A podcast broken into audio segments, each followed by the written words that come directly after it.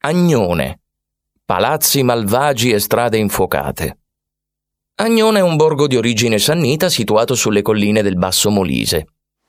È famoso per essere sede del più antico stabilimento al mondo per la fusione di campane ed è stato tra i primi comuni italiani a conquistare la bandiera arancione del Touring Club. Le sue strade medievaleggianti ospitano svariate attrazioni come le belle chiesette gotiche o la mostra permanente del libro antico che espone rari volumi cinquecenteschi. Tra le vie di Agnone, però, c'è anche un edificio che gode di una pessima, pessima reputazione. Volete sapere qual è? Avvicinatevi, ve lo dirò sottovoce. È Palazzo Nuonno, che si dice essere dimora del diavolo in persona. Il palazzo, costruito tra il 1100 e il 1200, è contraddistinto da un forte influsso veneziano nell'architettura. Lo si denota dalla presenza di una bifora sulla facciata e dal suo corredo di statue leonine che richiamano il simbolo della Serenissima.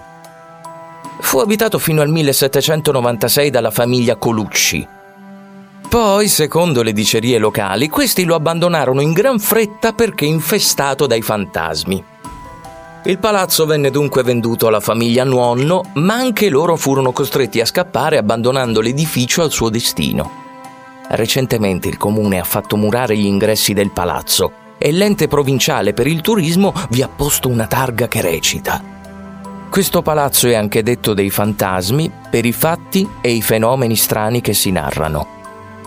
Ma qual è la storia che circola attorno a Palazzo Nuonno? Si racconta che la nobiltà locale in tempi lontani si desse appuntamento nell'edificio per tentare di evocare Satana. E forse ci riuscirono perché una notte il pavimento crollò sotto i loro piedi uccidendoli. Le comari di Agnone mormorarono che sono proprio gli spiriti dei nobili a infestare il palazzo e affermano che nella stanza in cui si verificò l'incidente è stato dipinto un teschio come monito per i posteri. Insomma, Palazzo Nuonno pare essere pervaso da una secolare energia maligna ed è forse per esorcizzarla che gli abitanti di Agnone infiammano le vie del borgo in occasione della vigilia di Natale.